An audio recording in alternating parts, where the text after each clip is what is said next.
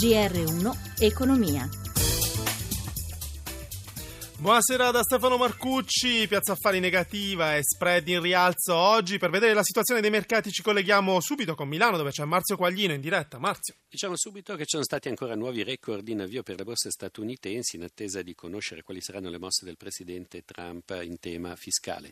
In Europa invece andamento in ordine sparso. Vediamo comunque partendo dall'oltreoceano Dow Jones più 0,32%, Nasdaq più 0,23%. Per quello che riguarda le chiusure europee, progressi modesti per Londra Londra più 0,40 e Francoforte più 0,21, sulla parità a Parigi più 0,04, negativa invece Milano meno 0,45%. Milano ancora una volta zavorrata dai titoli bancari, in particolare i conti affossano la popolare dell'Emilia Romagna meno 7,83%, molto male anche Ubibanca meno 5,73, Banco uh, BPM meno 5,32. Sul mercato dei titoli di Stato c'è stata un'asta di botta a 12 mesi stamane che ha visto rendimenti in leggera salita, ma di più è salito lo spread con i Bund tedeschi eh, che è tornato sopra i 190 punti base, per la precisione a eh, quota 193, mentre il rendimento del BTP decennale è al 2,27%. Infine, per quello che riguarda le valute continua la discesa dell'euro nei confronti del dollaro, cambia quota 1,0642. Grazie a Marzio Quaglino. Adesso do il benvenuto al professor Gianfranco Viesti, ordinario di economia applicata all'Università di Bari. Buonasera professore. Buonasera. Nel commento delle cose economiche di oggi parliamo, cominciamo con le accise. 37 parlamentari della maggioranza hanno chiesto al governo di non aumentare le tasse sui carburanti. Al di là della questione squisitamente politica, professore, è possibile fare una manovra correttiva da 3,4 miliardi senza ritoccare le entrate? Ma forse sì, perché la dimensione della manovra è molto piccola. Certamente quello che rileva adesso è proprio la dimensione politica, e cioè non si vogliono le accise perché sono degli aumenti di prezzo che la gente vede sui tabacchi o sulla benzina e questo in un anno preelettorale non va bene. Comunque non sopravvalutiamo l'importanza di questa manovra, sicuramente non cambierà molto del futuro dell'economia italiana, non è questo il punto.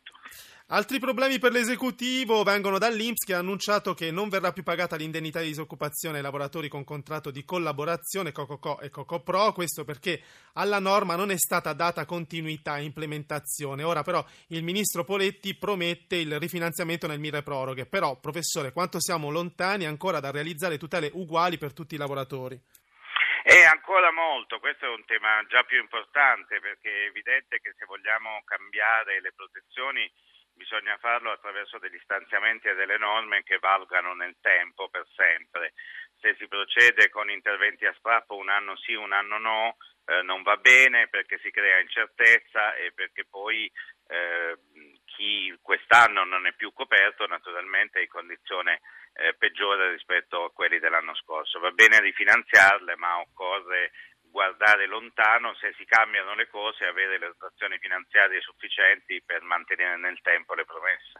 Passiamo alle buone notizie. A dicembre balzo in avanti della produzione industriale più 1,4% su un mese, più 3,4% su dicembre 2015. Fabbrica Italia si è rimessa in moto, professore? Sì, un po' sì ed è un bene.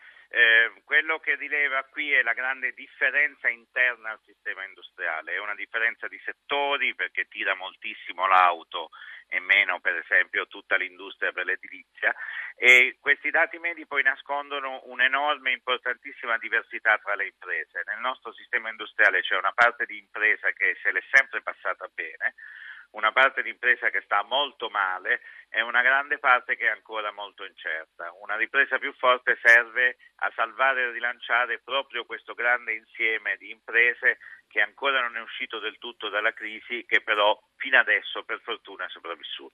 Grazie professor Gianfranco Viesti. Ora voltiamo pagina. Nella classifica dei turisti stranieri in Italia i cinesi sono al quarto posto in termini di arrivi, al secondo come spesa pro capite per promuovere il nostro paese. L'ENIT, l'Agenzia Nazionale del Turismo, ha stipulato un accordo con la piattaforma e-commerce cinese Alibaba. Amalia Carosi ha intervistato il consigliere ENIT Fabio Lazzerini.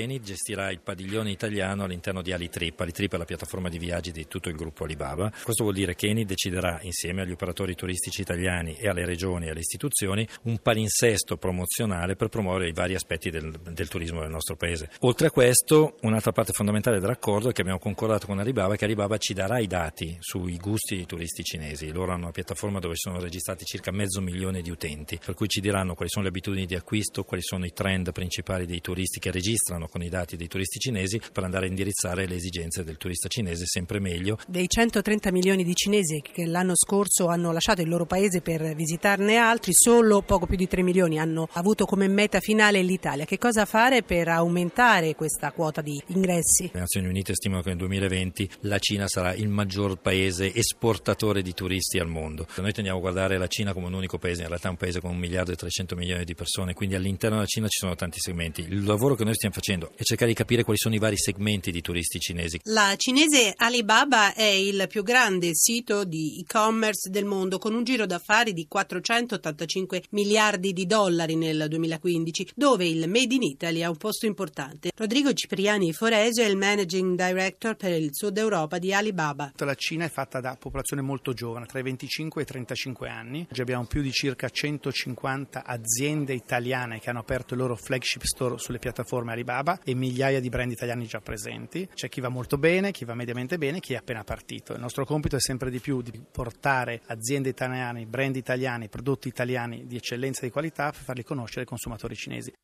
Ancora sull'e-commerce sta per essere ultimato il nuovo centro di distribuzione di Amazon nel Lazio, una struttura che creerà occupazione e dimostra, secondo il ministro delle infrastrutture del Rio, che l'Italia ha la capacità di attrarre investimenti stranieri. Il servizio di Gelsomina Testa. Una struttura di 60.000 metri quadri che ha richiesto un investimento di 150 milioni di euro e darà lavoro ad almeno 1.200 persone. Sono i numeri del nuovo sito che Amazon aprirà a Passo Corese, in provincia di Rieti, per rispondere alla domanda crescente dei consumatori italiani. Il nuovo centro di distribuzione operativo in autunno sarà un rilevante fattore di crescita economica ed occupazionale del territorio, soddisfatto il ministro ministro delle infrastrutture Graziano Del Rio. Abbiamo finalmente un investimento straniero che testimonia la fiducia nel nostro paese, ha detto. È molto importante nella logistica perché l'Italia ha un ritardo storico in questo settore, un ritardo che va colmato, lo stiamo facendo, ha annunciato, programmando infrastrutture in maniera che siano utili ai sistemi industriali e turistici.